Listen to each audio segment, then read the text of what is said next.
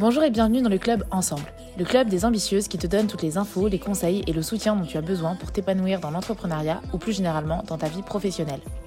Je suis Cassie et chaque semaine, j'interviewe une entrepreneuse ou une femme à succès, sans tabou, pour découvrir son parcours, connaître ses conseils et les erreurs à ne pas reproduire dans son business ou dans sa carrière de manière générale. Alors sors un carnet, un crayon ou ton application de prise de notes préférée et c'est parti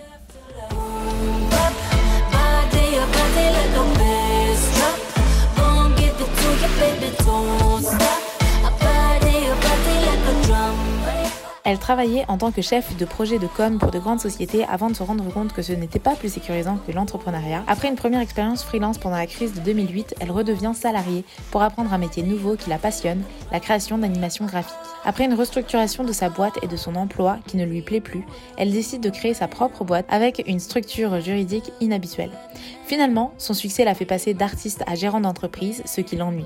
Alors elle revend sa boîte et aujourd'hui elle est illustratrice entrepreneuse spécialisée dans le slowprenariat, le cycle féminin et l'astrologie. Laisse-moi te présenter Sophie Sapin, autrice du journal 2008. Avant de commencer, je te rappelle que tu retrouves la timeline de cette interview et tout ce dont on parle dans la description. Pour me soutenir, tu peux laisser un petit j'aime sur YouTube et 5 étoiles sur Apple Podcast. Tu peux aussi laisser un petit commentaire et le partager en nous mentionnant pour que l'on te remercie et que nous te fassions un petit coucou. Bonne écoute Bonjour Sophie, bienvenue et merci d'avoir accepté mon invitation. Bonjour Cathy. Alors, je te vais présenter un petit peu dans l'introduction, mais j'aimerais savoir comment toi, tu te présenterais toi-même. C'est la vaste question. C'est la question. Je me définis de moins en moins, je travaille plutôt en projet. Donc en ce moment, je travaille sur le cycle féminin. Euh, je travaille également euh, sur euh, des œuvres artistiques par l'illustration. Et je travaille sur le slowprenariat. Donc on peut dire que dans toutes ces données-là, je suis autrice, illustratrice et entrepreneur de projets créatifs. D'accord, génial. Du coup, euh, on va revenir sur euh, tes projets actuels et ce que tu fais actuellement, mais j'aimerais savoir euh, qui était la petite Sophie et dans quel environnement elle a grandi pour savoir un peu, est-ce qu'il y a des indices qu'aurait pu nous dire que, que tu allais être dans la création, éventuellement dans tout ce qui est slow, entrepreneuriat, prendre soin de soi, toutes ces choses-là, ou pas du tout, peut-être que tu avais envie d'être, je ne sais pas, coiffeuse Alors, euh, bah, j'ai grandi dans une famille où j'avais euh, un jeune frère et une jeune sœur, on est trois. Et mon papa est entrepreneur. Mon papa est euh, artisan peintre en bâtiment. Donc, il, a, toujours été à son compte quand j'étais enfant. Et il travaille avec ma mère. Il avait un magasin de décoration. donc, je, suis quand même issue d'une famille de personnes. voilà, il n'y avait pas de salariés dans mon proche. Euh, mon père était très libre, donc la liberté inclut de travailler parfois le week-end et les vacances, mais aussi il rentrait le midi, tous les midis pour déjeuner. Euh, parfois il faisait une sieste, euh, le matin il, était, il partait quand il était prêt. Donc j'ai grandi quand même avec, avec cette, cette structure-là où en fait, même s'il y avait des moments difficiles, parce qu'il était seul à, rapporter euh, les revenus pour une famille de 5, euh, il avait toujours cette liberté en fait de, gérer son temps, de gérer ses projets euh, comme il l'entendait et, ça lui allait bien. Donc je pense que ça m'a montré un que c'est possible en ayant un exemple concret et en même temps que c'était source d'épanouissement même si des fois c'était pas facile. Mais quand j'ai commencé à vouloir travailler, jeune adulte, je voulais pas être compte parce que justement, je voyais aussi les difficultés, enfin, j'avais plus ces difficultés en, tête que les, euh, avantages. je me disais, c'est bien, marqué dans une grande boîte, les avantages, euh, euh, le poste qui roule, les vacances, tout ça. Et puis j'ai commencé par, par être salarié et, et j'ai senti que ça ne me convenait pas comme, comme façon de faire. J'avais besoin de plus de, de mener mes propres projets, d'être plus libre de ce que je produisais. Et du coup, donc, bah, du coup, tu peux nous parler un peu au moment où euh, on t'a dit qu'est-ce que tu veux faire plus tard, sachant que tu veux pas être compte, peut-être que aussi euh, l'aspect artistique, c'était pas encore euh, dans ta tête ou comment ça s'est passé, qu'est-ce que tu t'es dit et qu'est-ce que tu as fait? Alors l'aspect artistique, c'est quelque chose que j'ai révélé il y a quelques une petite année, quelques mois. D'accord. Sur un cheminement de, de, reconnexion avec moi-même. j'ai pas mal étouffé le côté artistique que j'avais enfant. Euh, justement en grandissant. en me disant qu'il fallait que j'ai un travail stable, un travail sérieux, tout ça. Alors vraiment avec des barrières que je me suis mis toute seule. Hein. Mes parents m'ont pas plus poussé dans une voie qu'une autre. C'était une, peur internalisée. donc quand j'ai commencé à, à travailler, je voulais être salariée, je travaillais en communication. Donc, j'ai fait une, formation en communication des entreprises et euh, j'ai travaillé tout de suite euh, après une alternance et j'ai été euh, rapidement, rapidement salariée interne. D'accord. J'étais déjà en donc l'entrepreneuriat est venu plus tard, de par cette expérience. Il faut savoir que c'était il y a un petit moment et qu'en 2009, il y avait une crise financière déjà. Et en 2009, eh ben, la situation des agences de communication était compliquée. Et euh, mon poste était en balotage. Et en fait, je me suis rendu compte que j'avais pas envie de, euh, de, continuer à être dans ce type de structure, surtout si c'était. Euh, en fait, c'était pas plus sûr qu'autre chose. En fait, je crois que c'est ça que ça m'a révélé, c'est qu'un poste salarié n'est pas plus sûr qu'un poste à son compte, et que je préférais être en maîtrise de mon destin plutôt que de devoir le remettre dans les mains des entreprises et être aussi dans les aléas financiers, économiques. Donc à ce moment-là, je me suis mis à, mon compte en tant que chargée de communication euh, freelance. D'accord. Donc vraiment euh, continuer dans la communication. Euh, ton... Quand tu es passé freelance, du coup, tu n'as pas démissionné, tu n'as pas fait de rupture conventionnelle. En fait, c'est l'entreprise qui a eu des problèmes et du coup qui s'est. qui s'est Ils m'ont laissé le choix en fait. D'accord. Ils m'ont laissé le choix, ils m'ont dit soit en gros, on te on te garde, mais tu vas être à mi-temps sur une autre boîte, parce que la, boîte avait des départs dans d'autres boîtes, sur une mission qui était extrêmement ennuyeuse. Euh, et on ne sait pas quand est-ce que ça va s'arrêter, parce qu'on ne sait pas quand la crise va s'arrêter. Mais on peut te garder, et en gros, tu mets entre parenthèses ton poste et, euh, ton potentiel développement dans cette euh, entreprise, mais tu as ta poste. Soit on te fait une rupture conventionnelle, et puis tu pars. Et, j'ai préféré partir que, que rester dans cette dans ce poste euh, vraiment pas épanouissant. Quoi. J'avais 23 euh, ans, euh, j'avais pas envie de m'enterrer du tout. D'accord, ok. Et du coup, bah, c'est intéressant parce que là, la crise. Enfin, moi personnellement, je, en Italie, dans la région où je suis, je la sens pas, je la sens pas trop, mais, mais bon, je l'imagine en France. Là, il y a quelqu'un, enfin, admettons quelqu'un qui a envie d'entreprendre à ce moment aujourd'hui. toi, qui as connu enfin le début d'être freelance pendant une crise, du coup pendant la crise de 2008-2009. Euh, comment ça s'est passé? J'ai vu que ça a duré qu'un an, donc euh, je sais pas. Ouais, c'était euh, bah, c'était pas facile. clairement, c'était pas facile. étant à mon compte et toute seule, et j'ai plutôt axé sur des entreprises type TPE, PME, donc pouvoir faire des actions de communication pour des restaurants, euh, des commerçants, euh, euh, des, petites entreprises. Et bah, eux-mêmes avaient des difficultés. Enfin, ils étaient entre avoir besoin de communiquer justement pour développer leur, leur chiffre d'affaires et en même temps se dire qu'ils n'avaient pas assez d'argent, que c'était risqué d'investir. Donc ça a été vraiment compliqué pendant deux ans. ça a été plus fort rémunéré. et ça m'a aussi remis face à mon mon questionnement sur est-ce que j'ai envie de continuer de travailler dans la communication. D'accord.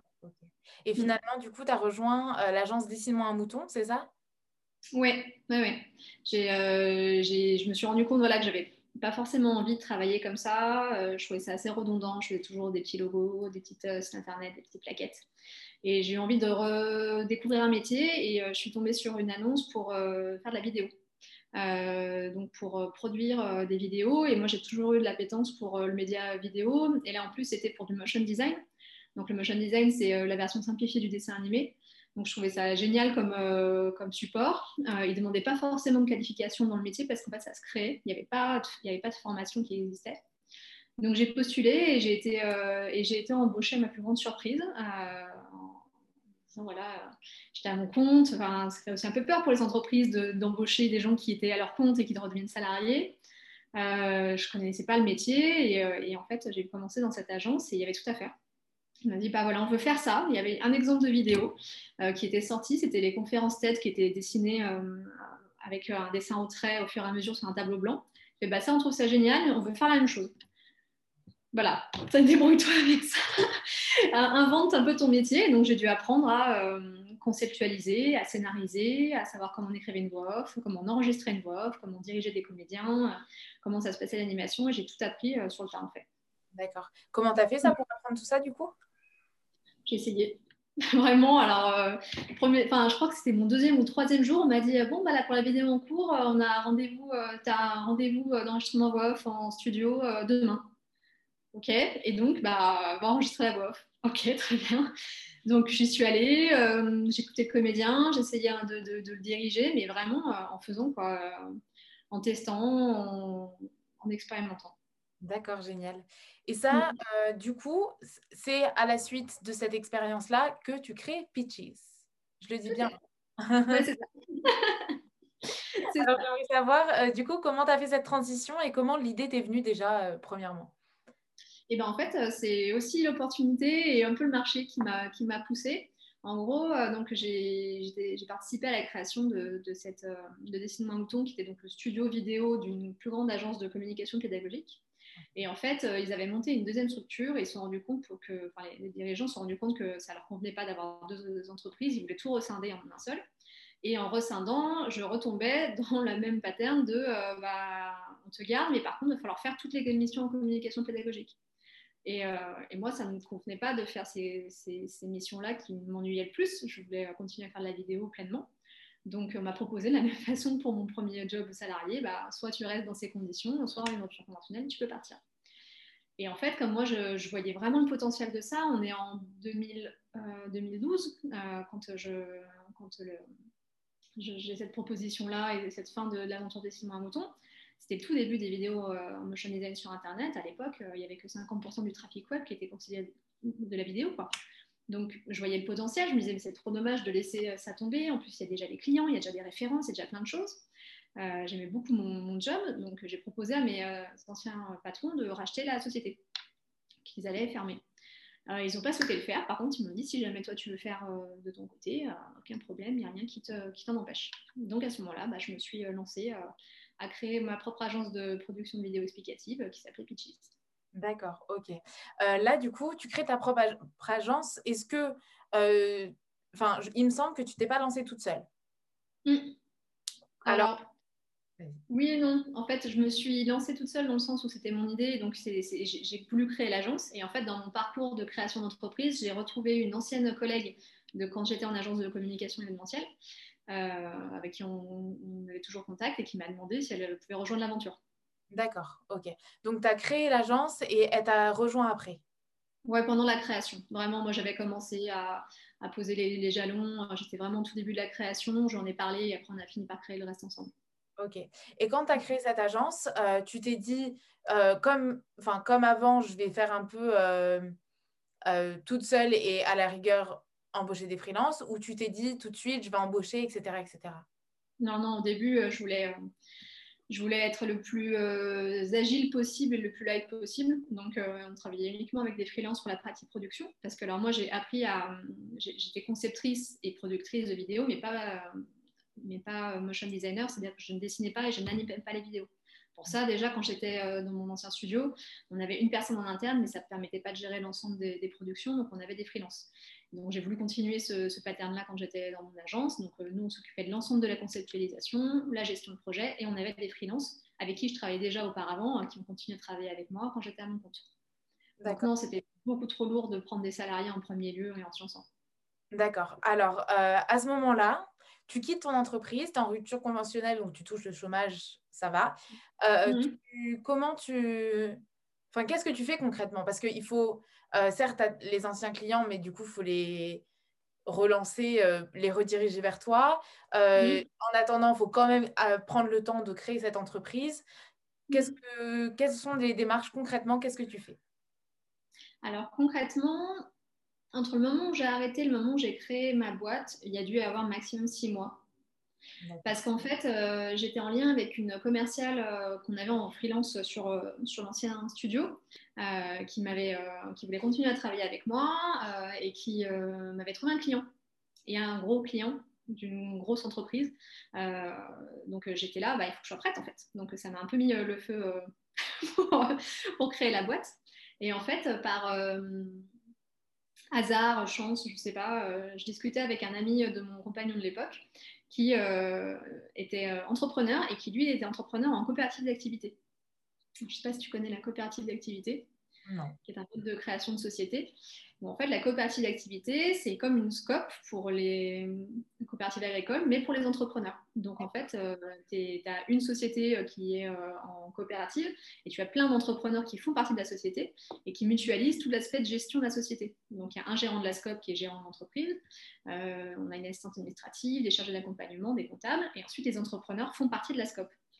Et quand tu te lances dans ce type de montage de statut d'entreprise, en fait, c'est tu signes un CAP, donc euh, un contrat euh, d'appui au projet d'entreprise, où en fait tu signes en tant que personne physique qui va faire partie de l'entreprise et qui l'entreprise va pouvoir facturer pour toi à tes clients. Donc on a rendez-vous en une signature, c'est bon, tu peux commencer à facturer. Génial, ok. Donc ça m'a permis de commencer extrêmement vite et de façon protégée parce qu'en fait, en étant faisant partie de la, de la scope, tant que tu es sous cap tu es personne individuelle euh, et tu continues à toucher ton chômage à taux plein, parce qu'en fait, tu n'as pas de rémunération, c'est l'entreprise qui prend euh, le, chiffre d'affaires et qui rémunère les, frais. Et à certains moments, quand tu as cette trésorerie à l'intérieur de cette entreprise, tu peux te salarier. Et tu te rémunères directement sur le fruit de ton travail. Et donc, c'est plus protecteur socialement parce que tu as un statut de salarié tout en étant entrepreneur à ton compte. D'accord, génial. J'avais jamais entendu parler de ça. Et ils sont très mauvais en communication, mais ils sont très bons en entrepreneuriat. D'accord. Et du coup, euh, tu es resté sous ce régime-là, si je peux appeler ça comme ça, euh, mmh. tout le long ou euh, à un moment donné, tu as décidé de, de switcher et de sortir de, cette, de ce système-là? Bah, J'y suis encore. Tu y es encore Ok, mmh. d'accord. En fait, c'était à la base pour se lancer. Euh, justement par ce, côté protégé-là. Je touchais mon, chômage taux plein et en même temps, je pouvais accumuler du chiffre d'affaires dans la société euh, pour euh, faire de la trésorerie et commencer à me payer. Puis après, en fait, il y a toujours eu quelque chose pour pas que je sorte de la coopérative. Parce qu'au bout d'un moment, quand j'ai voulu sortir, avoir suffisamment de trésorerie, à ce moment-là, je me suis séparée de mon associé. Donc, c'était plus simple de rester dans la coopérative, le temps de refaire cette trésorerie-là au départ de mon associé qui est parti forcément avec une partie du chiffre d'affaires. Mmh. Ensuite, j'ai commencé à embaucher. Et donc là, bah, la trésorerie était dans cette société-là. Donc j'ai commencé à embaucher sur cette euh, société et j'avais plus assez pour en monter une autre. Après, je suis tombée enceinte. Donc euh, j'ai eu euh, le statut de salarié pour mon congé mat, pour mon remplacement de congé mat qui était très avantageux. Enfin, à chaque fois, il y avait des choses qui ont fait que c'était compliqué d'en sortir. Donc j'y suis encore. D'accord, ok. Et est-ce qu'il y a quand même des inconvénients à, à faire partie d'une... Du coup, c'est COP, euh, une coopérative d'activité, euh, ça s'appelle une CAE. CAE euh, d'activité d'entrepreneur. Alors, les inconvénients, alors, ils prennent un pourcentage pour la gestion de tout ça, donc qui est 10% du chiffre d'affaires ou de la marge brute selon ton statut. Et c'est un statut qui est intéressant si tu fais du B2B, parce qu'il y a de la récupération de TVA. En B2C, c'est plus compliqué parce que bah, tu n'as pas de récupération de TVA, c'est dommage. Et en plus, ton salaire est chargé comme un salaire classique. Donc, c'est-à-dire qu'il y a énormément d'argent qui partent sur les cotisations sociales et patronales. Donc, si tu as une petite activité euh, auprès euh, des, particuliers, ça n'a pas de grand intérêt parce qu'il y a beaucoup d'argent qui vont sortir de la, qui vont sortir avant d'arriver dans ta poche. Par contre, quand tu as une activité B2B, euh, que tu as des charges importantes, que tu réponds à des appels d'offres publics, parce que ça aussi, c'est arrivé, euh, c'est un très gros avantage pour moi. Euh, parce que quand tu commences à, te présenter aux appels d'offres publics avec ce statut-là, en fait, quand tu avances tes chiffres, parce qu'ils te demandent de, savoir quelle est ta société, le chiffre d'affaires qu'il a eu sur les trois dernières années, bah, tu avances le chiffre d'affaires de, des 110 entrepreneurs qui font partie de la coopérative. Vu que c'est la coopérative qui répond à l'appel d'offres en ton nom. Donc, tu arrives avec une certaine stature. Donc, quand tu vas aller chercher des gros marchés, bah, tu as toute la force de la coopérative avec toi, même si tu viens juste de te lancer. Donc, ça, c'est très avantageux. Euh, mais d'un côté, bah, il y a un poids financier qui, va avec, euh, il y a un poids de cotisation sociale et patronale. Donc, d'un côté, bah, quand tu as un arrêt maladie ou une maternité, c'est avantageux, mais le reste du temps, bah, ça te coûte cher. Donc, euh, voilà, il n'y a pas de statut parfait. Hein, n'importe quel statut a ses avantages et ses inconvénients. Tout dépend de ton projet entrepreneurial. Moi, ça collait, ça collait vraiment bien par rapport à ce que je faisais. Est-ce qu'il y a un accompagnement, euh, point de vue euh, vraiment euh, aspect entrepreneurial, je ne sais pas, des petites formations, des, un soutien, des conseils, quelque chose ou... Tout à fait. On a chacun un chargé d'accompagnement qui nous suit, avec qui on a des tous les mois. Euh, on a des ateliers sur des thématiques particulières, euh, des formations. non, c'est vraiment accompagner l'entrepreneur. Moi, je, suis un peu un dinosaure hein, parce que ça fait, ça va faire 9 ans que j'y suis. D'habitude, c'est plutôt pour se lancer et ensuite créer autre chose. Mon chemin entrepreneurial a fait que j'y suis restée. Mais souvent, ils font en sorte que les entrepreneurs soient autonomes pour ensuite monter leur propre structure. D'accord, ok. Euh, donc, ensuite, il y a quand même l'aspect, euh, euh, enfin, comment je peux appeler ça? Enfin, même si tu fais partie de cette entreprise et que tu es salarié, du coup, il y a, l'aspect plus individuel, individuel au sein de cette entreprise-là. Il faut quand même que tu fasses, tu as quand même un nom. Est-ce que tu le déposes? Est-ce que tu fais quelque chose? Mmh, tout à fait, tu peux déposer ton nom de marque. Euh, tu, peux, tu es responsable de combien tu te payes et comment tu te payes. Euh, tu as ta propre euh, section analytique comptable avec l'argent que tu génères ne, te revient qu'à toi. et après, il y a aussi des avantages qu'on a du fait d'être à plusieurs, comme un plan d'intéressement auquel on fait aussi partie.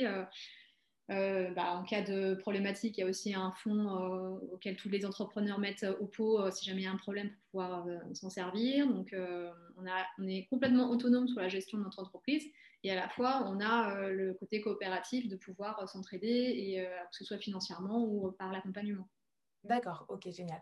Donc toi, on revient à ta petite histoire, du coup. donc tu te lances, tu lances Pitches, donc ça prend six mois. Est-ce que ça prend six mois euh, c'est en fait c'est le temps de parler avec cet entrepreneur, de du coup euh, signer avec euh, cette CAE et de je sais pas peut-être aussi de faire ton logo, de faire de créer enfin de trouver ton nom etc. ou c'est après ça? le logo, je crois qu'on l'a eu au troisième ou quatrième client. Parce que on a mis plus longtemps à se décider que le moment où on a commencé à bosser. Donc les premiers devis, je me souviens, c'est encore marqué juste Pitches euh, taper à la machine, quoi, parce qu'il fallait un devis. Euh, non, il y a aussi bah, déterminer sa grille de prix, sa grille tarifaire. Euh, ça, c'est quelque chose qui prend du temps, de savoir comment tu vends, est-ce qu'on vend des packs, est-ce qu'on vend du sur-mesure, comment on devise, combien on veut se payer, c'est quoi les objectifs, où est-ce qu'on veut aller, enfin vraiment toute cette, stratégie financière et économique de l'entreprise commencer à faire son pool de créatifs, donc vérifier quel freelance nous suivrait là-dessus, euh, à qui on peut faire appel. On a trouvé des locaux aussi. Euh, étant donné qu'on était deux associés, on ne voulait pas travailler tout le temps à distance, on trouvait ça compliqué pour arriver à, vraiment euh, faire, faire, grandir le, projet. En plus, mon, associé était pas, ne savait pas faire de la vidéo, donc il fallait que je la forme. Donc on a pris des bureaux, le temps de les chercher, de s'installer dans un coworking, bah, ça a pris du temps. On avait un client, on s'est lancé et on a fait après en fonction. Ok, génial. Euh, du coup, ben, on va euh, commencer par là. Euh, les, tes tarifs, par exemple. Alors, mmh. tu as travaillé dans une entreprise qui faisait la même chose avant, donc tu avais une idée. Mais c'est vrai mmh. que souvent, c'est des tarifs qui restent privés, enfin, qui mmh. Ne sont pas affichés comme ça partout sur Internet. Du coup, ben, comment vous avez fait concrètement pour les, pour les fixer? On est plutôt parti sur combien on voulait gagner le temps qu'on avait euh, pour chaque projet, le temps qu'il y avait euh, de euh, commercialisation administrative, tout ça. Donc, on a vraiment pris le, sujet dans ce sens-là pour avoir des tarifs le plus juste possible. je ne suis pas d'accord avec la politique tarifaire de mon ancien employeur, donc je voulais proposer autre chose. Euh, donc on a vraiment fait, bah, nous combien on veut gagner, combien coûte notre euh, journée pour pouvoir gagner ce, euh, prix-là et que le prix du tarif jour inclut bah, le temps de production, mais aussi tout le temps passé à côté qui n'est pas facturé.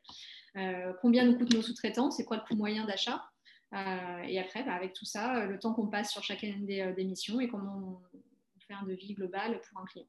Ouais, okay. Vous avez vraiment des mesure à chaque fois.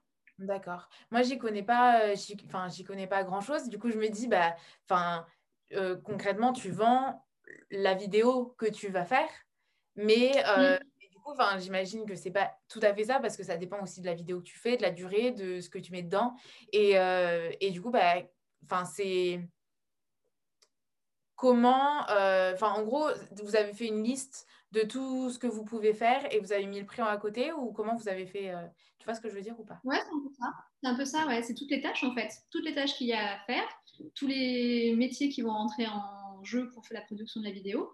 et ensuite bah, dire le coût jour que ça représente, estimer le temps passé pour une vidéo en fonction de sa durée, euh, de son style et euh, de ses options. Est-ce qu'il y a une voix off, est-ce qu'il n'y a pas de voix off, est-ce qu'il y a une musique, il n'y a pas de musique? Et donc vraiment, moi, grâce à mon expérience, je savais estimer un volume de jours en fonction du projet attendu et on faisait un devis sur cette base-là. D'accord, ok. Et pour les locaux, du coup, vous avez investi, vous avez fait un prêt, vous avez fait de vos économies personnelles, vous avez divisé ou comment vous avez fait ça? Non, bah, comme on avait notre premier euh, client qui rentrait, euh, bah, on avait un petit peu de sous euh, qui rentrait aussi. Et, comme je vous ai payé un acompte de 50% au début de démarrage des projets, bah, ça a permis de commencer à payer les premiers, les premiers loyers. Et on était en sous-location d'un espace de travail dans un coworking. Donc, c'était des factures qui nous arrivaient. On n'a pas eu de frais en plus à, apporter, hormis la caution de départ. D'accord, ok. Très léger. Ouais. Donc là, euh, vous, vous développez comme ça, petit à petit, client après client. Euh, vous faites euh, votre petit bonhomme de chemin et vous décidez que de recruter finalement. Mmh. Oui, oui. Pourquoi? Alors, on avait beaucoup de boulot. On a vraiment bien démarré. On a eu une très belle première année. D'accord. La, très belle première année s'est passée surtout grâce à un projet et un appel d'offres public auquel on a répondu pour les aéroports de Lyon.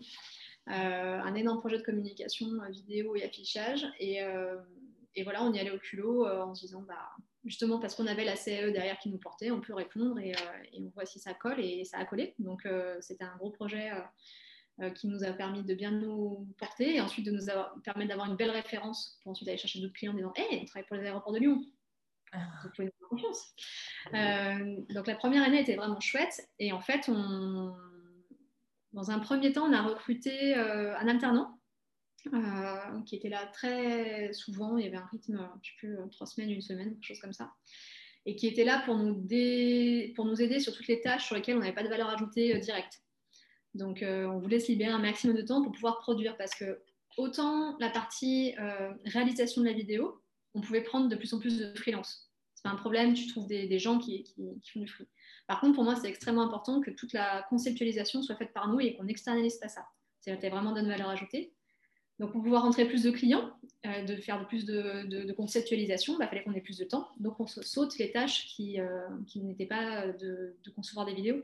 Donc, c'est pour ça qu'on a pris un alternant euh, pour qu'il nous aide sur les aspects de communication, de process, de gestion de projet, donc d'envoyer les, éléments à un client, faire les allers-retours, les ramener, enfin, d'avoir ce métier-là qui est un métier qui se retrouve dans toutes les gestions de projets de communication, en fait, qui n'est pas forcément dédié à la vidéo, il y a de la spécificité, mais savoir mener un projet de communication vidéo ou autre, c'est un peu toujours le même process.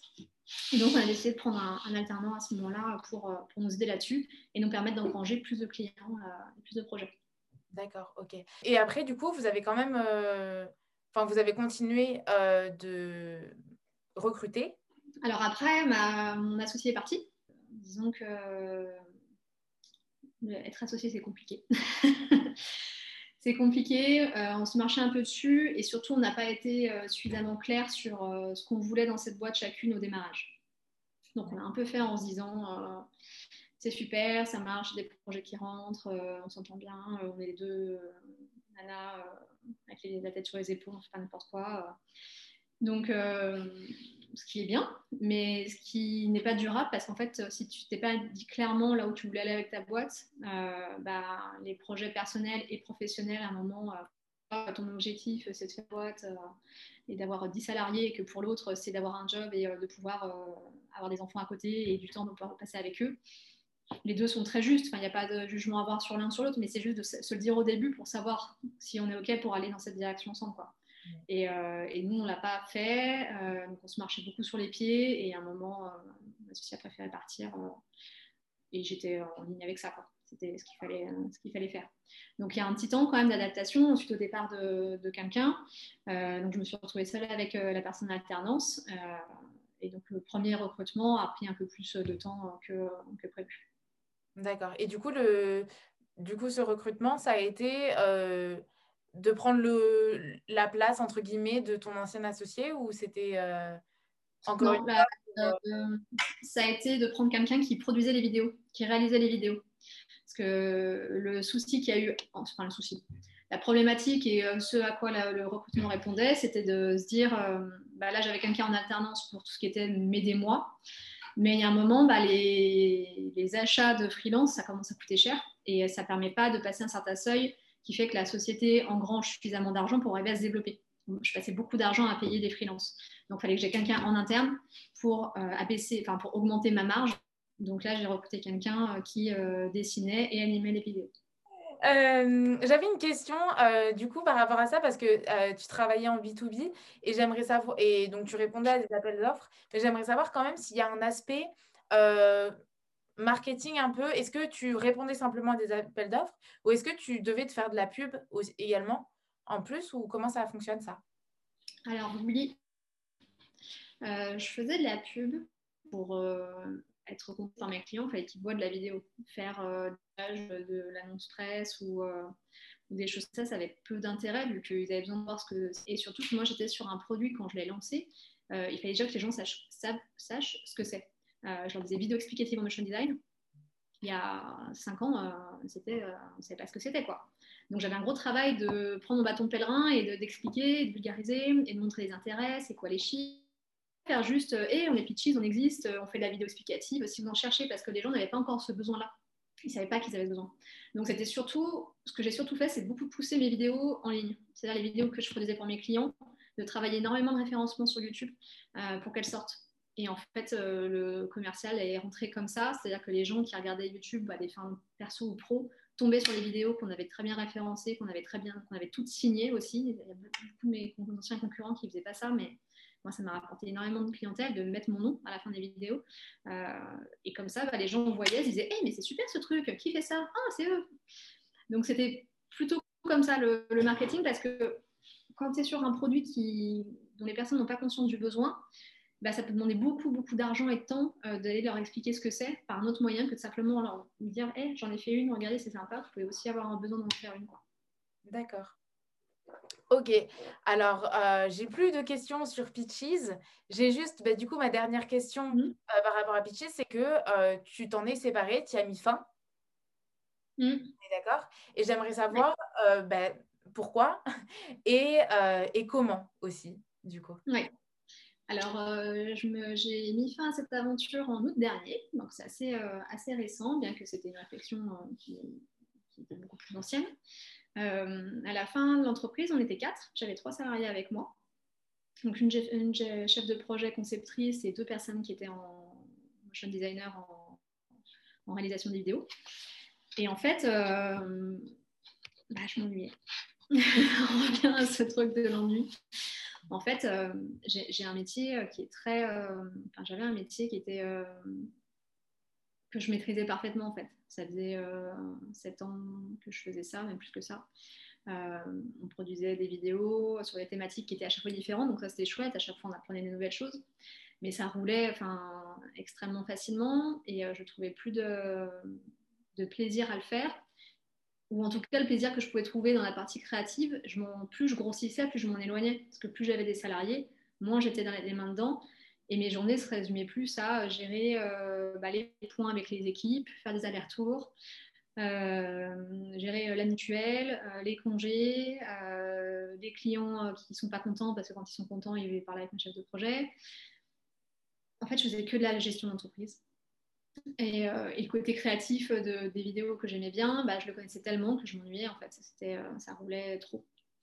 Euh, c'était aussi un moment de ma vie où j'ai eu beaucoup de remises en question au niveau personnel. J'ai fait beaucoup de changements personnels. Et, et, je me rendais compte que j'avais envie d'autre chose. Quoi. Et, et d'avoir le poids bah, des salaires, de devoir sortir le chiffre d'affaires tous les mois quand tu n'as plus envie, bah, c'est compliqué. quoi quand, tu, sais que tu veux faire ça, que tu veux continuer, euh, tu trouves des ressources insoupçonnées pour, euh, pour faire en sorte que le chiffre rentre et que tout le monde soit payé. Mais être toujours dans le rouge, euh, ou en tout cas gérer la trésorerie pour quelque chose qui te fait plus envie et te dire en fait je fais ça juste pour que les filles soient payées, il y a un moment c'est, pas, c'est juste pour personne en fait. Donc, donc bah, il y a qu'est-ce que je fais d'autre? Qu'est-ce qui se passe d'autre? Quand, déjà se prendre conscience qu'il faut arrêter, qu'il faut passer à autre chose. Euh, c'est déjà un cap hein, de se dire euh, attends, tu as une entreprise qui fonctionne avec des salariés qui sont heureux et tu vas mettre fin à tout parce que en fait, toi, ça roule plus et je voulais le faire avant justement d'être en mode bah, les filles, il n'y a plus de sous, il n'y a plus rien, il n'y a plus de clients tout le monde va être en licenciement économique et en liquidation judiciaire. Pour moi, ce n'était pas possible. Je voulais que ça se passe mieux et qu'on ait le temps de faire les choses correctement. Donc, euh, donc il y a ce temps-là de, d'acceptation, de deuil de quelque chose, de se remettre en route, de se positionner sur euh, c'est quoi mes envies, euh, c'est quoi mes, mes objectifs. donc je me suis accompagnée beaucoup pour, pour essayer d'y voir clair. Et puis ça s'est terminé par une offre de rachat du nom de la boîte. Donc, j'ai eu cette opportunité de vendre Pitches, et en tout cas le nom Pitches, et donc de pouvoir partir sur un nouveau projet. Donc, euh, dans un premier temps, je me suis séparée de l'équipe pour qu'elles aient le temps de, de, se, de rebondir. J'ai réduit mes activités jusqu'à la vente, où là, j'ai complètement arrêté euh, pour, euh, pour me dédier à autre chose. tu as dit que tu t'étais fait accompagner et j'aimerais savoir quel type d'accompagnement, enfin de quel type d'accompagnement tu parles? Et eh ben, un accompagnement par une coach d'entreprise, de femmes chefs d'entreprise.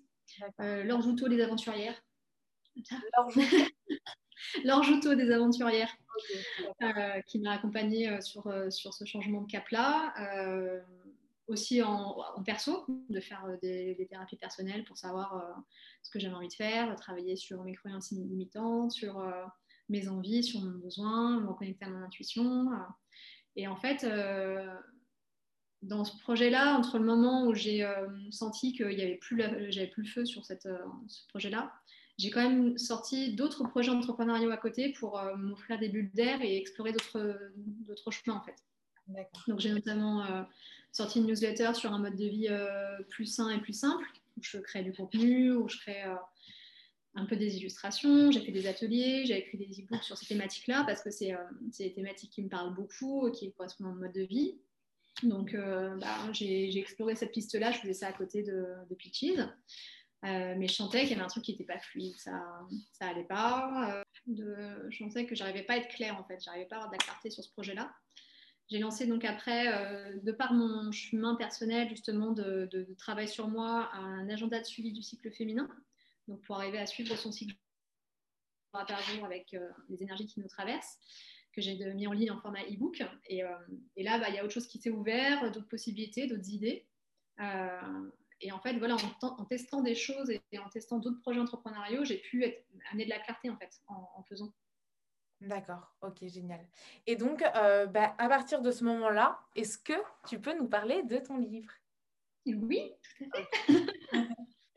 génial, j'aimerais savoir, euh, bah, pareil, euh, est, comment est venue l'idée, quelle est l'idée derrière? Et comment, parce que bah, du coup, tu n'es pas, pas auteur à la base, mais je pense que aujourd'hui, enfin, il n'y a pas besoin de d'un diplôme particulier pour, pour, être autrice ou quoi que ce soit. Et du coup, j'aimerais savoir, euh, déjà peut-être aussi, euh, tu as dû te libérer de croyances limitantes pour ça. Je sais pas, enfin vraiment, je veux, tout savoir.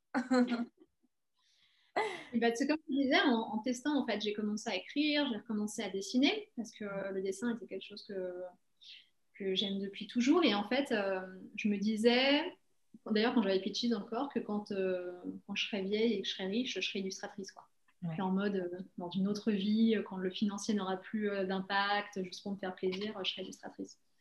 Et, et c'est ce que je voulais faire quand j'étais. Et, et j'ai pas, j'ai pas nourri ça, je l'ai mis de côté. Et en fait, j'avais énormément, énormément, énormément de mal à me définir en tant qu'artiste. C'était un truc qui me mettait la larme aux yeux. Quoi. Ah, une artiste Donc il y a déjà quelque chose qui était un peu sensible pour provoquer ce genre de, de réaction.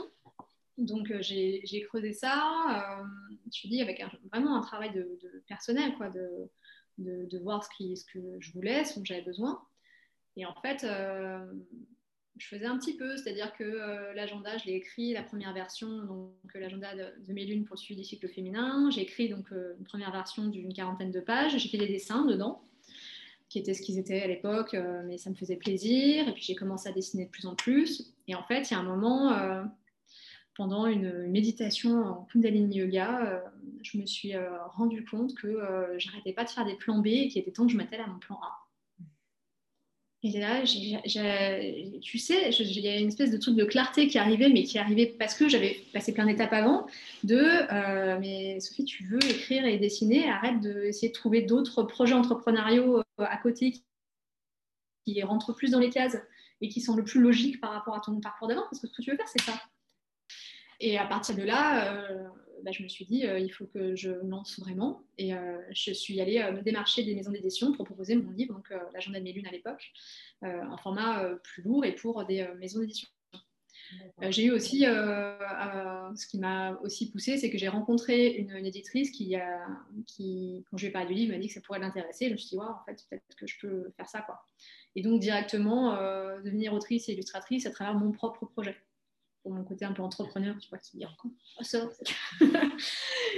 et donc, je suis allée rencontrer des maisons d'édition euh, qui m'ont toutes euh, dit OK sur le projet. Donc là, c'était assez fou euh, de me dire Ah ouais, en fait, tout le monde me suit, super. Et en plus, je me disais Pour les illustrations, vous pouvez les faire aussi? Oui, oui, oui, complètement. Ah bah super, bah, c'est quand même beaucoup plus fluide tout ça. Et là, je suis sortie de cette journée à Paris. en ayant vu des très grosses maisons dans des très beaux bâtiments, enfin c'est la totale. Et j'étais là en mode, ok, donc là, j'ai rencontré des nanas, c'est le boulot tous les jours de signer des éditeurs et des illustrateurs, et ils ont vu ce que je faisais, ils ont dit, oui, oui, ok, on va, vous signer pour que vous fassiez vos dessins et vos mots, quoi. Et, euh, et je me suis dit, bah go, enfin, euh, je peux pas, je peux pas, je peux pas avoir peur, en fait, j'ai pas le droit d'avoir peur, parce que, parce que l'occasion est trop belle, en fait. Et à ce moment-là, tu dois en choisir une, du coup, de maison d'édition? Ouais. le, choix du prince, ouais. Ouais, ouais j'ai dû choisir une maison d'édition euh, pour, euh, pour ce projet-là. Euh, et ensuite, bah, quand c'était OK, j'ai commencé à, à écrire et à, et, à, dessiner l'ensemble du projet. D'accord. Et comment tu as choisi? La maison d'édition? Ouais. alors, un petit exercice complètement intuitif, parce que mon mental ne mettait d'aucune aide, vu que les, j'ai eu des très bons contacts. Moi, il y a eu certaines avec qui j'ai eu moins un bon contact, mais en tout cas, il y en avait deux euh, avec qui j'ai eu un très bon contact, qui avait, faisait une très belle proposition. Euh, enfin, le mental ne m'aidait pas, donc en fait, j'ai fait un exercice intuitif euh, proposé par ma coach qui est d'écrire, quand tu as une question, tu écris tes réponses sur un morceaux de papier que tu mélanges. donc tu ne sais plus lequel est lequel, tu les places dans, dans, la pièce dans laquelle tu es, et ensuite tu te rapproches de ces morceaux de papier-là et tu sens dans ton corps ce que ça te fait. D'accord quand tu as fini d'explorer euh, tes réponses, tu découvres et puis tu vois euh, ce lequel ton corps euh, te, donne, enfin quelle réponse ton corps te donne quoi. D'accord. non mais, mais moi j'adore. C'est, bon, moi j'ai du mal. J'avoue que j'ai essayé de faire des petits, des petits exercices où on doit deviner ce qui est sur la carte ou quelque chose comme ça. Je sais plus. Il y a des petits exercices comme ça et j'ai l'impression que mon intuition, euh, zéro. Mais je sais que ça se travaille et, et ça m'intéresse beaucoup. Donc, euh, bah là, pour le coup, euh, comme tu ne sais plus ce que tu as écrit sur les morceaux de papier qui ne sont pas identifiables, tu ne peux que écrire ce que tu as ressenti. Et c'était tellement clair la différence corporelle entre les deux que je me suis dit, bagot, quoi. D'accord, ok. venir me dire raison. On verra. Aujourd'hui, tu en es où exactement, du coup, dans ton, dans ton processus? Pour la sortie de et ben, livre est fini. Alors, j'ai souhaité vraiment dédier un, temps plein à, ce projet-là. Donc, euh, tout cet été et à cette fin d'année, j'ai euh, écrit le livre et je l'ai illustré. Euh, là, il est en impression et il sort le 4 mars. D'accord, génial, super. du coup, on a de mes lunes. Génial. ce, sera, ce sera en description de toute façon, je, je peux t'en assurer. tu as d'autres projets à côté, du coup, tu en as parlé. Euh, aujourd'hui, vraiment, tu peux nous faire, mais tu l'as fait dans ta story en plus tout à l'heure. mais euh, ce sera plus disponible. Donc vraiment, voilà. Moi, euh, j'ai adoré ton interview. Je, me mets à la... c'est le cas, mais je me mets à la place de, quelqu'un qui l'écoute. Euh, j'ai adoré ton interview. J'ai envie de savoir exactement tout ce que tu fais. Est-ce que tu peux nous faire un petit descriptif comme ça? Tac, tac, tac. D'accord. C'est vrai que c'est pas mal d'avoir fait l'exercice de la story avant. Ça me permet de me structurer. Donc, j'ai effectivement mon livre sur le cycle féminin, qui est un livre journal qui sort le 4 mars dans toutes les bonnes librairies. Euh, je propose euh, des guidances euh, cycliques, donc c'est-à-dire c'est des guidances en fonction du cycle lunaire et du cycle féminin avec un atelier toutes les nouvelles lunes et les pleines lunes. Donc ça, c'est un atelier gratuit disponible sur Instagram où, je fais une proposition en fonction des énergies du moment. et je propose aussi des calendriers lunaires sur les archétypes du féminin. Donc pour parler rapidement du cycle féminin, en fait, on traverse euh, toutes, euh, qu'on ait nos règles ou pas, euh, qu'on soit sous ou pas, qu'on ait même un utérus ou pas, quatre grandes phases dans l'énergie féminine. Et ces quatre grandes phases correspondent aux quatre saisons et à quatre archétypes du féminin. J'aime beaucoup travailler avec cette notion d'archétype-là parce que je trouve qu'elles sont porteurs d'un univers symbolique et émotionnel qui est assez, assez beau. Euh, et en fait, voilà, ces quatre archétypes-là, j'ai créé quatre calendriers lunaires pour pouvoir suivre les phases lunaires euh, sous euh, l'énergie d'un des archétypes du féminin. Donc, j'ai ces calendriers-là sur ma boutique. Je propose également des portraits sacrés, donc là où ce sont des illustrations de, des portraits réalisés sur mesure d'une personne où je, représente sa part sacrée de façon intuitive. Euh, donc c'est un portrait euh, réalisé à la main euh, et qui est vraiment accompagné d'un message sacré et d'un tirage de cartes sur mesure. je propose aussi, je fais des illustrations pour l'édition et la presse. Donc, voilà, travail d'illustratrice, que ce soit pour des projets de produits ou, des projets éditoriaux. J'ai aussi en ce moment un test en ligne pour découvrir son archétype euh, du féminin principal, parce que bien qu'on traverse toutes et toutes les quatre archétypes du féminin, il y en a un qui est un peu plus présent en nous, donc c'est intéressant de le connaître et d'arriver à cheminer euh, pour rééquilibrer sa roue du féminin. Euh, je propose aussi sur mon compte différents petits rendez-vous autour d'illustrations de, déesses, de portraits de femmes qui se sont reconnectées à leur cycle féminin, et également, je fais aussi du contenu sur le soloprenariat, qui est maintenant ma façon d'entreprendre depuis 4-5 euh, ans. Euh, c'est une façon un peu différente euh, d'entreprendre. Et, voilà, je crois que j'ai fait le tour. Génial. j'ai une question aussi parce que, bon, c'est vrai que c'est une question que je pose à chaque fois, j'ai souvent les mêmes réponses, mais là, avec tout ce que tu proposes, je pense que mm-hmm. ton site, il n'a pas dû être hyper simple à faire. Et euh, est-ce que tu es passé par, euh, enfin, passé, euh, tu l'as fait toi-même, ou est-ce que tu es passé par quelqu'un du coup? Alors, j'ai l'extrême chance que mon compagnon soit directeur artistique web. Donc, il m'aide beaucoup avec beaucoup de, comment de patience sur ce travail-là. Parce qu'effectivement, tu as raison, ça a été un gros sujet. Moi, le, fait de pouvoir expliquer clairement ce que je propose, sachant que j'ai du mal à me définir et que je n'ai pas forcément envie de le faire. Euh, mais qu'il faut quand même être clair par rapport à, quand on se présente. Euh, donc c'est un work in progress. Là, c'est une première version du site. Je suis en train de finaliser mon, identité visuelle en ce moment. Donc euh, il y aura une deuxième version plus aboutie qui sortira. Mais je voulais voilà, avoir un premier site pour commencer déjà à poster, à tester, à mettre des choses en place, à commencer ma boutique en ligne de façon extrêmement simple et rapide. J'ai vraiment moi, ce que j'ai appris de mes années d'entrepreneuriat, c'est que ça ne sert à rien que tout soit parfait, sinon rien ne sort. Autant faire une première version, euh, tester, voir si les gens sont là, si les gens répondent à l'appel, si ça les intéresse ou pas, et ensuite d'améliorer, améliorer au fil de, des ventes et de, l'expérience. Donc euh, voilà, mon site là actuellement, il est en noir et blanc, euh, je trouve tout à fait propre et, lisible, mais c'était l'objectif principal, c'est ça, et en temps deux, je vais le mettre à mes couleurs, je vais l'améliorer. Euh, et, en fait, en le faisant, il, m'a permis de mettre de la clarté dans mes propositions. Il y avait un menu euh, au départ, le menu, je l'ai fait changer là. Je sais que dans la version d'après, le menu va encore changer euh, parce que je, sors des nouvelles offres assez régulièrement, donc ça me permet de réorganiser le contenu différemment. Donc, c'est vraiment un work in progress ce site et, il m'aide aussi à avancer sur, sur la catégorisation de mes offres. D'accord, ok, génial. Et euh, du coup, là, cette fois, j'imagine que tu as utilisé une autre méthode ou du moins que tu n'as pas fait euh, tout à fait la même chose pour fixer tes tarifs et j'aimerais savoir du coup euh, comment tu t'y es prise? je le fais pas mal au doigt mouillé. je, pareil, j'expérimente en ce moment.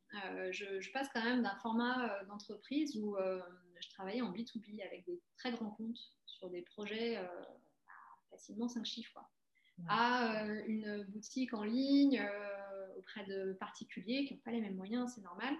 Et donc, on n'est pas du tout sur les mêmes volumes, euh, c'est pas la même façon de, calculer sa marge. tout bêtement, hier, j'ai fait mon tableau de suivi 2021 sur, sur mes marges. Je me suis rendu compte à la fin que je l'avais fait en TATC et pas en hors taxe parce que bah, j'ai toujours fait en hors taxe, que tout ce travail en hors taxe quand tu es en B2B. Et en fait, je me suis dit, attends, mais euh, j'ai rentré mes coûts de matières premières, mais en fait, sur, mes coûts de matières premières, elles sont TTC, et euh, il faut que je, je travaille le hors taxe, tout ça. Donc j'apprends encore, enfin je désapprends encore à, faire pour faire autrement. Euh, donc ce qui fait que j'expérimente. Pareil, je, je, regarde à peu près combien ça va me coûter, combien, combien je compte gagner avec ce projet-là, et j'établis le prix dans ces fonctions-là, mais ça peut encore bouger. D'accord, ok. Et du coup, tu as fait une étude de marché également ou, ou pas? Non. Non, parce que du coup, pour savoir combien ça enfin combien tu as envie de gagner euh, combien ça, te coûte, etc. Tu dois savoir à peu près combien de clients tu vas avoir, de clientes ou clients d'ailleurs. Ouais, mais je le fais plutôt, euh, je le fais plutôt à l'intuition, dans le sens où euh, je sais que je me lance, je sais à peu près combien de personnes partie de ma communauté, donc j'évalue à peu près un pourcentage de celles qui pourraient être clientes sur ce projet-là. donc ça me donne un volume. Après, je regarde combien ça va me coûter en, achat, donc j'essaie de voir bah, le volume d'achat que je dois faire pour que ça ne me coûte pas trop cher à la pièce, mais pour autant que ce soit, euh, ce soit vendu et que je ne me retrouve pas trop de pièces sur les bras. Donc c'est vraiment, euh, je jauge, j'estime, euh, j'essaye. D'accord, ok, génial. j'aimerais savoir également, du coup, par rapport au cycle féminin, on n'en a pas parlé toutes les deux. J'aimerais savoir, est-ce que tu as suivi une formation pour ça? Est-ce que tu as une expérience personnelle qui t'a mené à connaître tout ça? Ou enfin, comment tu comment tu as acquis toute cette, euh, cette connaissance et, euh, et, que tu l'as structurée? Parce que moi, c'est vrai que j'entends énormément de choses, j'apprends énormément de choses là-dessus, mais euh, le structurer dans, dans, mon esprit même pour l'appliquer à moi-même, c'est assez compliqué. Donc, comment tu as, comment as fait tout ça? Alors, c'est un chemin personnel, encore, de lecture, de rencontre, de découvrir des concepts sur les réseaux sociaux, d'entendre parler de certaines choses, de creuser. Euh, j'ai suivi des formations en ligne, euh, j'ai participé à des retraites sur le féminin, euh, j'ai suivi des programmes en ligne aussi. Donc en fait, je me suis formée avec différents types de, sources. Et en fait, en fait, rien n'est perdu dans notre parcours professionnel parce que mon métier avant, c'était de vulgariser des concepts compliqués de façon simple et créative. J'ai cette compétence-là de savoir vulgariser les choses et de les rendre plus créatives. Et en fait, je peux l'appliquer à n'importe quoi quand j'étais déjà mon agence, on travaillait euh, pour euh, les jeux à l'époque euh, romaine, le cycle de l'eau, les stations d'épuration, le process de recyclage des déchets.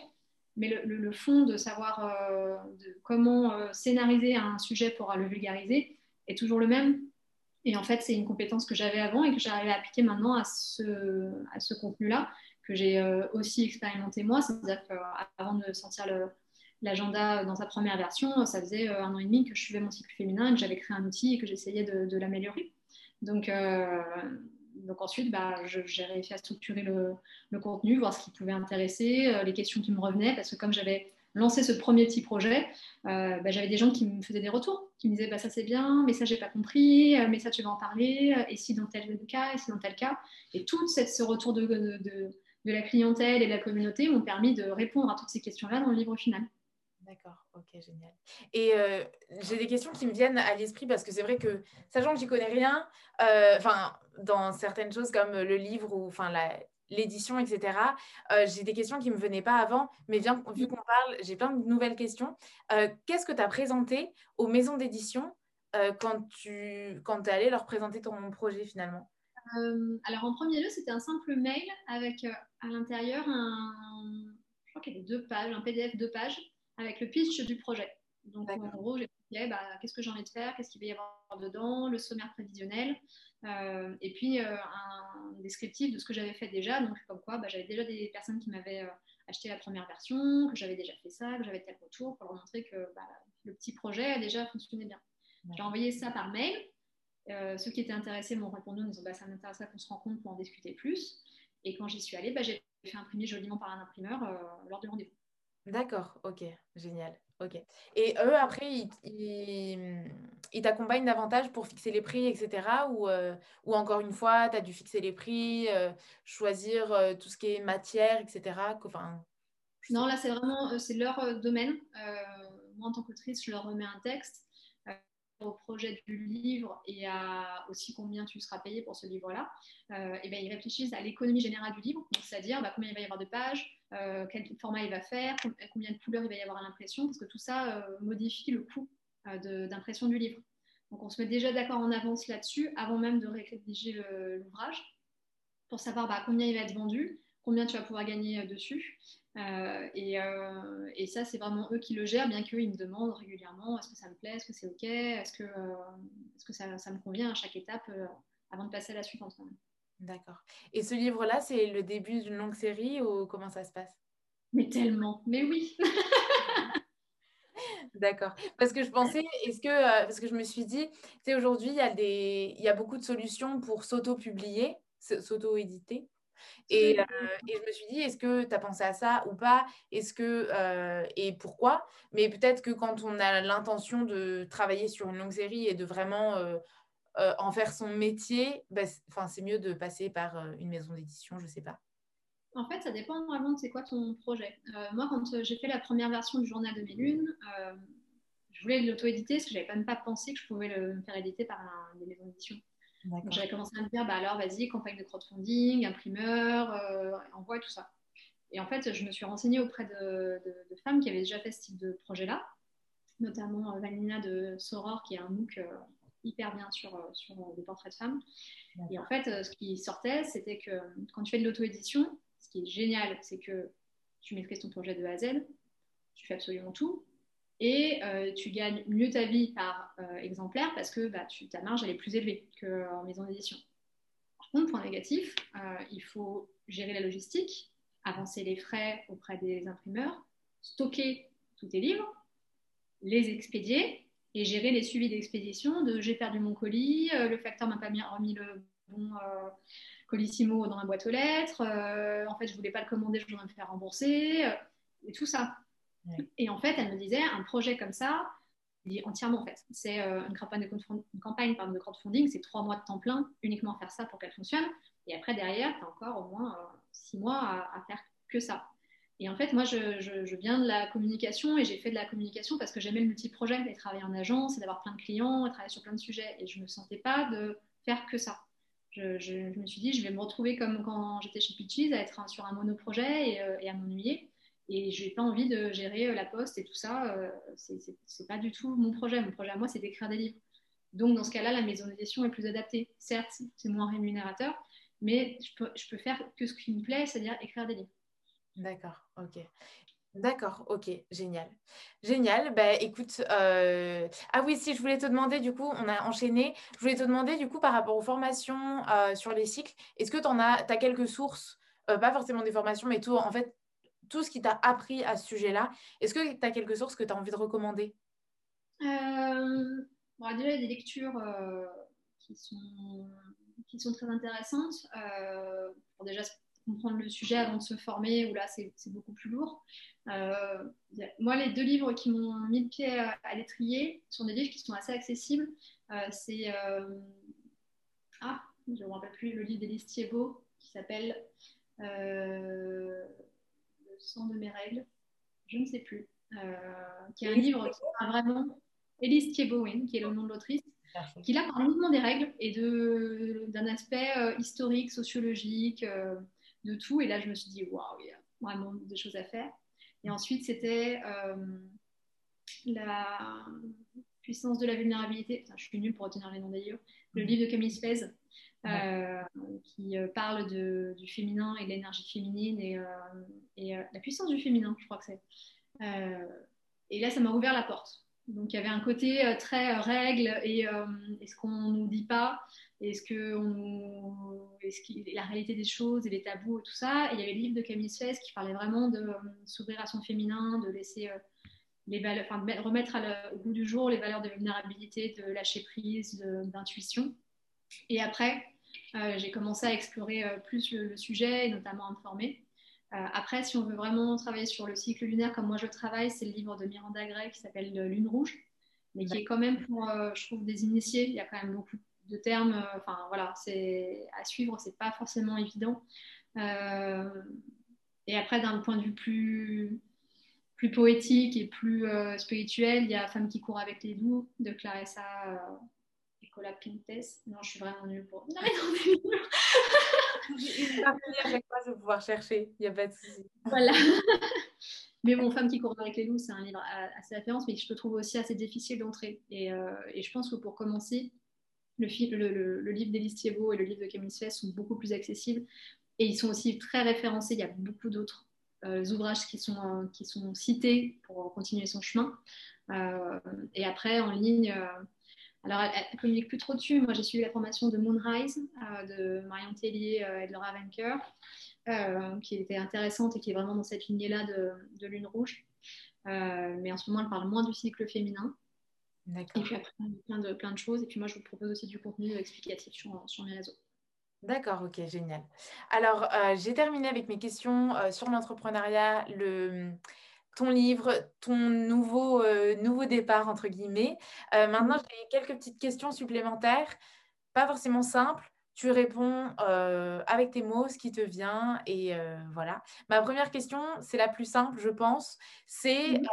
est-ce que tu as, et dans ce cas-là, à quoi elle ressemble, une journée type ou peut-être une semaine type ou, ou comment tu t'organises plus concrètement? Euh, alors, j'ai pas de journée type ni de semaine type. Je refuse la journée type et la semaine type même. Euh, justement, en travaillant sur mon cycle féminin et le fait de dire qu'on est cyclique et non pas linéaire, en fait, chaque jour est différent.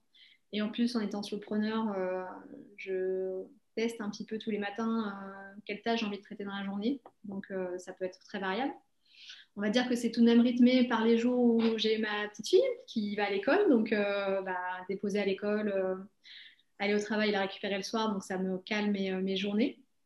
Mais ça peut aussi être des journées où je ne vais pas travailler et faire autre chose quand je sens que c'est juste. C'est plutôt ma courbe courbe de, créativité slash productivité que je suis. je sais que moi je suis pas du matin. Le matin, je ne peux pas être créative. Je commence à être créative à 15 heures. Donc euh, le matin, si, si c'est OK, je vais plutôt faire euh, euh, des, tableaux de gestion, faire d'administratif, écrire des choses très simples. Et ensuite, quand j'ai des grosses tâches, je m'y mets en milieu d'après-midi jusqu'à 19h, 20h. Et là, je peux être vraiment plongée dans un projet créatif. Donc quand je vais dessiner, quand je vais écrire longuement, c'est plutôt comme ça que, que, je, que je gère ma journée. D'accord, ok. Et euh, une question que je suis peut-être pas la seule à me poser. Moi, personnellement, euh, le slowpreneuriat, enfin le, mmh. slow, euh, le slow déjà, c'est pas, pas quelque chose d'inné chez moi. Et c'est vrai que je pense, je suis pas la seule à me poser cette question quand on se dit le matin, je vois ce que, enfin, comme tu l'as dit, le matin, je sens ce que j'ai envie de faire, ce que la tâche que j'ai envie de faire, le travail que j'ai envie de faire aujourd'hui. Euh, est-ce que euh, c'est pas le risque de, euh, de rien faire ou de pas faire ce qui est important? Tu vois ce que je veux dire? Comment, comment tu vois ça? Le cas, si tu fais pas ce que tu as envie de faire. Si, ouais, si ton métier n'est pas, n'est pas ce que tu aimes finalement. Après, c'est pas toujours un chemin pavé de rose. Hein, j'ai en haut de ma to-do list depuis trois semaines justement le plan de communication de sortie du livre, où c'est un truc dans lequel j'ai du mal à me poser. Mais hum, tu vois, c'était pas le moment. Et hier, euh, j'ai eu rendez-vous justement avec ma coach. On a évoqué, euh, elle m'a fait faire un travail sur autre chose et ça m'a donné des idées sur ce plan-là. Et en fait, le plan de communication, je l'ai fait hier euh, à 19h. Donc, dans le soloprenariat, je trouve qu'il y a une grosse part de confiance en se disant que quand ça viendra, ce sera le moment juste où ça vienne. C'est pas quand moi j'ai décidé qu'il faut que maintenant que ça va être juste et que ça va être prolifique mais qu'il y, a un temps pour les choses et qu'une idée, elle te vient quand euh, elle est mûre pour venir, pas quand tu as décidé que maintenant, il faut que tu aies une idée de génie. Donc, si tu nourris ça, il faut accepter que tout n'est pas fait euh, la veille pour le lendemain et que euh, quand ça vient, par contre, ce sera hyper fluide. D'accord, ok. Ok, mm. Et moi, alors là, c'est une question très personnelle que je te demande parce que, enfin, voilà, je, j'en profite, hein, que je parle avec toi. Euh, moi, par exemple, mais c'est peut-être, je ne sais pas si c'est euh, le, suivi de mon instinct ou euh, je me mets la pression et après je relâche la pression. Parce que, par exemple, voilà, je fais mes objectifs tous les mois pour le mois, etc. et puis, du coup, au début du mois, je suis à fond, je donne tout, je termine quasiment tout le, 15, le 15 janvier déjà, euh, alors que j'avais quand même des objectifs assez importants. Le 15 janvier, mhm. j'avais tout fini, etc. Et puis après, pouf, c'est bon, je fais plus grand-chose pendant peut-être une semaine. Est-ce que mmh. pour toi, ça, euh, c'est possible que ça soit euh, mon rythme personnel de, voilà, mmh. j'ai envie de travailler pendant une période et pas pendant cette semaine-là? Ou est-ce que c'est vraiment que je me... Enfin, ça veut dire que je me pousse et que... Tu vois ce que je veux dire? Ouais, je vois ce que tu veux dire. Bah, est-ce que le 15 janvier, tu es trop contente de ce que tu as fait? Oui, je suis fière. Mais après, par contre, c'est OK. Nickel. Enfin, je veux dire, euh, quand l'énergie, elle est là, quand l'idée, elle est là, tu arrives à la mettre en place et après, tu profites derrière. Royal, quoi. Ok, d'accord. Super. on est quand même sur un mode où, normalement, humainement, on devrait se reposer autant qu'on travaille. On devrait se dire, je travaille une heure, j'en vends pas une pendant une heure. Donc, euh, chill, hein, si c'est trois semaines de boulot pour une semaine de repos, mais c'est parfait. D'accord, ok, génial. Ok, super. Alors, ma euh, question suivante, tu en as déjà parlé un petit peu, mais là, tu peux aborder tous les sujets euh, que tu souhaites. Tes trois lectures préférées, les trois lectures que tu recommandes. Waouh, mes trois lectures préférées. Moi, la lecture qui m'a fait. Qui... tout et n'importe quoi. Ouais. La lecture qui m'a un peu changé la vie, c'est un, best-seller, donc c'est pas très original, mais c'est Mon Prix M de Elisabeth Gilbert. Euh, j'ai lu, euh, j'ai lu il y a quelques années quand il est sorti et, euh, tu vois, ça représente bien ces trois notions de c'est quoi la vie, quoi. De se dire, il y a un temps pour kiffer, manger, se faire plaisir sur le dans ce monde matériel. Un temps pour, pour explorer, expérimenter quelque chose de plus intuitif, et puis un temps pour faire l'équilibre entre les deux. Et que quand tu suis ça, en fait, il y a plein de portes qui s'ouvrent dans ta vie. Et, euh, et moi, ce livre-là m'a beaucoup inspiré et, euh, et ça m'a montré qu'il y avait une autre façon de vivre que ce qu'on nous disait qui était possible et que c'était même plus beau.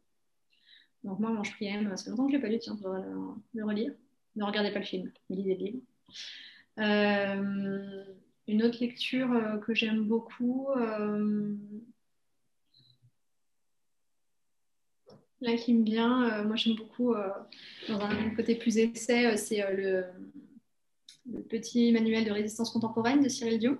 Donc, il y a un petit livre essai sur, euh, sur, sur la crise écologique, mais en fait en expliquant euh, une vraie porte de sortie et en expliquant qu'on euh, ne changera pas le monde si on ne changera pas le récit du monde. En fait, que notre monde est basé sur des récits, tout est récit. Le, La religion est récit, le capitalisme est récit, le fait de se dire qu'il y a des sociétés qui achètent d'autres sociétés, c'est un récit qu'on s'invente. Et que tant qu'on n'aura pas, on changera pas le récit, qu'on n'aura pas des récits plus sexy et plus euh, inspirants de ce que pourrait être notre monde demain, on ne changera pas le monde. Et que l'histoire et l'art en fait euh, euh, sont, sont, ce qui nous porte en tant qu'être humain et ce qui font qu'on fait société. C'est un livre que j'aime beaucoup, qui est très petit, qui est, qui est très accessible et simple. et un troisième livre Hmm. Sur un autre euh, sujet, euh, moi j'aime beaucoup euh, la puissance du féminin. Je trouve que c'est une très belle entrée en matière de Camille Suez. Il est accessible et puis il ouvre plein de portes. Donc c'est très beau. Si, si, ton plan de communication est aussi bon que toi quand tu nous vends d'autres livres, il va bien, très bien se vendre. Parce que, bon, Mange Priam, je connais, mais tous les autres, j'ai envie de les acheter tout de suite. Euh, après, euh, la question suivante, c'est une question que j'ai entendue dans euh, un podcast que j'ai entendu récemment de Tim Ferriss et que j'ai trouvé super intéressante. Je la pose du coup depuis trois interviews seulement. C'est bon. du coup, c'est une idée, une idée reçue ou une opinion que tu avais sur laquelle tu as changé d'avis récemment. Ça peut être encore une fois dans n'importe quel euh, sujet. Ah, mais trop bien ça. Euh, ça, ça, ça m'a mis une belle claque euh, sur l'euthanasie. D'accord. Tu te dis, oui, je te disais, je suis un illustrateur absolument génial qui s'appelle L'Homme étoilé, qui est infirmier en soins palliatifs et qui accompagne donc des personnes en fin de vie qui souvent souffrent. voilà, et qui est aussi illustrateur et qui fait des BD où il euh, raconte l'histoire de ces personnes-là, leur histoire de vie, euh, comment il les accompagne. Ça s'appelle À la vie. Et il y en a une deuxième qui sort euh, là. Et en fait, il a fait une story sur l'euthanasie. Et en fait, moi, j'étais sur une position de, bah, oui, légalisons l'euthanasie, chacun fait bien ce qu'il veut de son corps. Pourquoi les personnes, laisser les personnes souffrir euh, et, les, euh, les, garder en vie euh, avec des médicaments si ce n'est pas leur choix Et en fait, il expliquait que le problème, c'est pas la mort, parce que si les personnes ne souffraient pas, elles n'auraient pas envie d'être euthanasiées. Le problème, c'est la, prise en charge de la souffrance et le fait que dans notre pays, on ne prend pas assez en charge la souffrance sur l'ensemble de ces volets. Donc, pas que de façon médicale. Ça m'a vraiment remis en question une croyance, et quelque chose de, fort et, euh, et sur, euh, sur euh, c'est quoi la souffrance et comment on accepte de souffrir dans notre société et comment on accompagne toutes les dimensions de la souffrance. Et j'ai trouvé ça vraiment, vraiment chouette d'avoir ce, point de vue-là et ça m'a fait, fait, remettre en question ma position. D'accord, ok, super. C'est super intéressant. C'est vrai que du coup, j'avais la même, enfin, j'ai parce que je ne me suis pas encore remise en question là tout de suite maintenant. Mais du coup, j'ai euh, cette, euh, cette, opinion que euh, bah, si la personne a envie d'être euthanasiée, bah, c'est son choix. Mais, mais c'est vrai que bah, je n'avais pas pensé à cet aspect. Parce que même moi, par exemple, j'ai sauté à l'élastique il y a deux ans maintenant, je crois. J'ai sauté, ouais, deux ans, deux, trois ans, et avec mon beau-frère. Et puis tous les deux, on s'est dit, si jamais il y a un, accident euh, dramatique, on veut être euthanasié. Et, euh, et c'est vrai que euh, mm. c'est vrai que j'avais pas pensé que c'est en fait c'est cet aspect-là psychologique de se dire que on, on peut plus faire ce qu'on faisait avant qui, qui joue, mais peut-être qu'avec un, un, accompagnement psychologique, ça, peut, ça peut changer la donne. C'est vrai que ouais, et puis c'est intéressant. Ouais, et puis d'avoir quelqu'un qui le vit vraiment au quotidien. C'est un infirmier en soins palliatifs, il la côtoie tout le temps, la mort. Et il voit des gens qui ont soit envie de mourir ou soit pas envie de mourir, et, quelles sont les raisons? Et il disait, les gens, ils veulent mourir parce qu'ils souffrent trop. Mais si tu souffres pas, t'as pas envie de mourir. comment on accompagne ça? Et ça m'a aussi fait écho avec euh, la grossesse, enfin surtout l'accouchement, de se dire euh, comment, comment tu acceptes la souffrance dans la vie? Qu'est-ce qu'elle génère Qu'est-ce qu'elle t'apporte Vers quoi elle te, elle te, elle t'amène et comment tu, en fait, tu peux gérer la souffrance si tu la prends de façon générale et si tu ne rentres pas en, en, crispation ou si tu la refuses complètement. D'accord. vraiment, c'était hyper. Enfin, ça m'a vraiment. Euh, je me suis dit, ah ouais, donc, euh, j'ai encore plein de trucs à déconstruire, ou en tout cas à remettre en question, euh, c'est cool. c'est génial, et tu nous en apportes des petites brides des... Super. il, faut, il faut suivre l'homme. Alors vraiment, j'ai dit des noms des livres, mais alors l'homme étoilé, ça vous donnera confiance en l'humanité, un hein, mec pareil. Ça, il est incroyable. Génial, merci. Je vais aller voir ça, moi. Euh, ensuite, ma question suivante, c'est ton conseil numéro un à toute personne qui souhaite entreprendre. Hmm, entreprendre. Super. C'est-à-dire ne pas attendre, ne pas euh, se dire comment ça va se passer si, essayer. Faire un petit bout, faire un petit projet, euh, contacter un client, aller voir un fournisseur. Pas besoin que ce soit monumental en fait, mais euh, commencer quelque chose, entreprendre, pour moi, il y a apprendre quoi. C'est quand tu fais que tu apprends. Et, euh, et, si tu commences pas à entreprendre, euh, il se passe rien, il se passera jamais rien. Génial. Maintenant, j'aimerais savoir ton conseil numéro un à toute personne ou plutôt à tout recruteur au moment, parce que tu as tu déjà euh, recruté du coup et on ne s'est pas étalé sur cette question-là. Mais j'aimerais savoir euh, ton conseil vraiment euh, quand on veut recruter un premier employé, par exemple, comment, quels critères choisir ou comment s'y prendre? Faire son thème astral. Blague que j'ai eu avec des, amis entrepreneurs il y a récemment. Ils m'ont dit on doit tous faire leur faire faire un thème astral. mon conseil numéro un, c'est que euh, le savoir-faire, ça s'apprend, mais le savoir-être, ça s'apprend pas. Et que euh, il faut trouver une personne avec qui l'on puisse travailler et donc qui ait les mêmes motivations que vous. Euh, on peut trouver quelqu'un qui est extrêmement capé et qui sait faire plein de choses et qui, qui fit avec le métier, mais si pour vous, vivre cette entreprise, c'est c'est y passer du temps et euh, avoir plein d'idées euh, et euh, être hyper proactif à lancer de nouveaux projets. Que la personne, en fait, elle, elle, veut juste faire la tâche pour laquelle elle est payée. Il y a un moment, elle sera très bonne à cette tâche, le quotidien, il sera compliqué. Alors que trouver quelqu'un qui est dans un savoir-être qui vous correspond et qui apprend à faire, certes, c'est un peu chronophage, hein, parce que c'est chronophage aussi de former quelqu'un, mais on a, on a, plus envie de le faire que de amener quelqu'un à rentrer dans le moule de, de qu'est-ce que votre entreprise. Oui, ok, d'accord, génial. Euh, maintenant, ma... je te demande encore un conseil numéro un, et cette fois, c'est à toute femme. À toute femme? Oui, ça peut être à ta petite fille, par exemple, ça peut être à n'importe qui. J'irais de suivre son cycle féminin.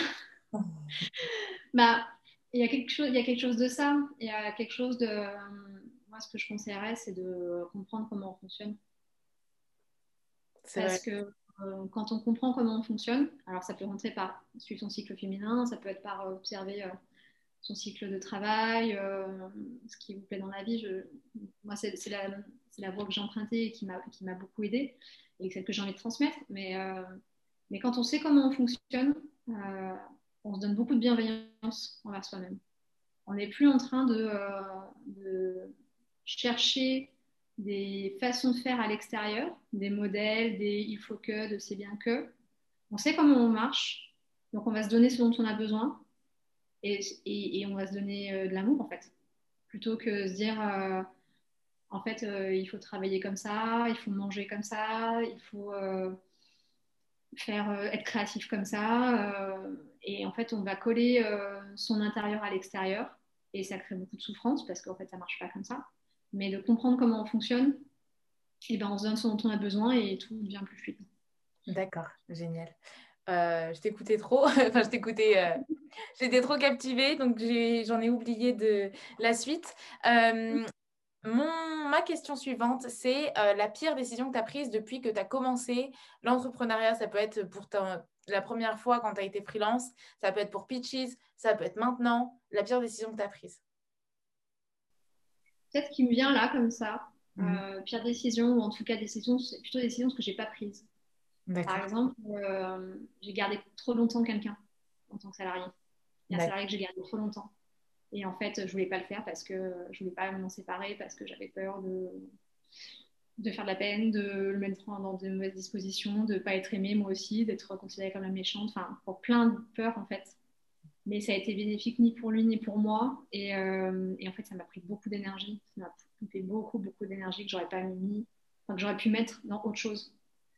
Et finalement, c'est souvent des décisions que j'ai pas prises ou que j'ai pas prises assez tôt, qui ont fait que quand je sentais que de toute façon ça ne pouvait pas aller mieux euh, et que je le fais pas, pour de mauvaises raisons, ça, euh, j'essaye. Je, ne peux pas dire que je le referai plus, mais en tout cas, j'essaie vraiment de, de maintenant prendre les décisions même quand elles sont difficiles. D'accord, ok. Et donc pour contrebalancer euh, cette question-là, ma dernière question, ce sera la meilleure décision que tu as prise cette fois euh, dans toute euh, ta carrière entrepreneuriale. Oh bah, c'était de vendre, c'était, ça a été de me choisir. Génial. C'était un moment de me choisir. Ouais. D'accord, génial. Super, donc je te remercie pour ton temps, pour ton énergie, pour ton témoignage. Mmh, je t'en prie, avec plaisir. Ce sera du coup la fin de l'interview. Je vais couper à ce moment-là. Euh, mm. Avant